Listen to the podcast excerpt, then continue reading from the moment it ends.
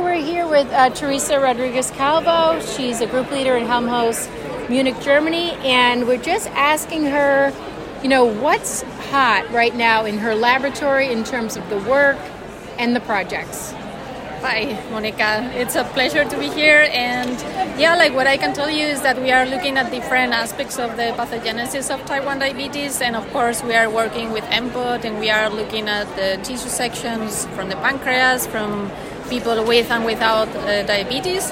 And right now, we are very interested in two aspects of the disease, which is the dialogue between the beta cell and the immune system and uh, right now, one of the projects that we are really working really hard on is on it is just understanding a little bit more about how HLA class one is expressed in the beta cells and how this influence how the immune system recognizes these beta cells and maybe which kind of antigens are presented via class one.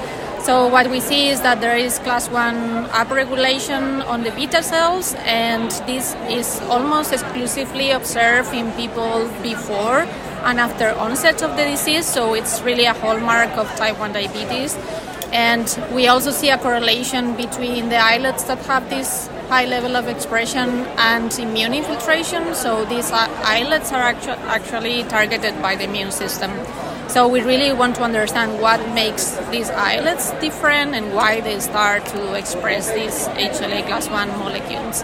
Are they more robust or more fragile?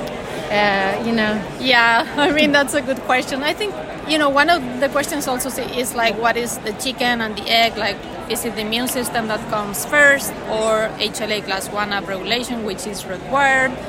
Uh, and I think that's very difficult to kind of answer with the tools that we have right now, but probably this is something that will come in the next years, like, of course, related to probably interferons, because HLA class 1 is upregulated also in response to interferon alpha and interferon gamma.